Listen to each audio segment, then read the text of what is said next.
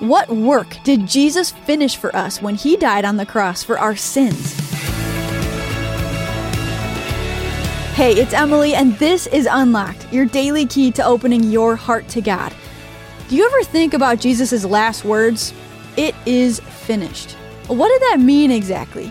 It's what our devotion is about today. It's called Last Words, and it was written by Mike Hurley. If you search famous last words, you'll read the final thoughts of a variety of people throughout history. Thoughts that range from sad, to crass, to funny, to hopeful. Jesus has seven recorded statements from the cross, but his final statement summarizes his saving work. With his final breath, Jesus announces, "It is finished." It is a startling end to the life of the greatest man who ever trod the planet. And yet, on the surface, the three-word sentence seems rather basic. But picture Leonardo da Vinci painting the Mona Lisa.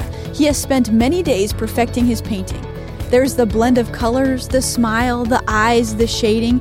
Finally, after completing his masterpiece, Da Vinci puts down his brush, sits back in his chair, and announces, "It is finished." That's the sense of Jesus' words. He had come down from heaven, become a human, lived a perfect life to fulfill the requirements of the law. That's the sense of Jesus' words. He had come down from heaven, become a human, lived a perfect life to fulfill the requirements of the law. When Jesus said, "It is finished," he declared that there was nothing more for him to do to make sinful people righteous before a holy Father.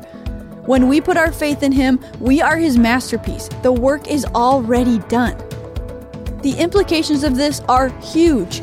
There is nothing left to do, nothing left undone.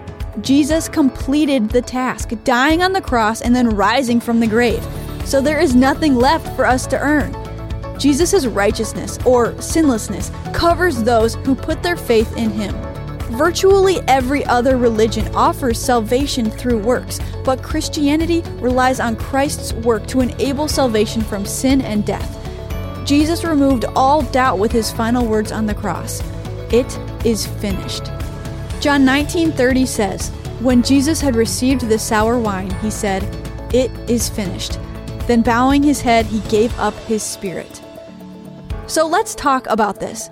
Check out Romans chapter eight. When Jesus died and rose again, what work did he finish?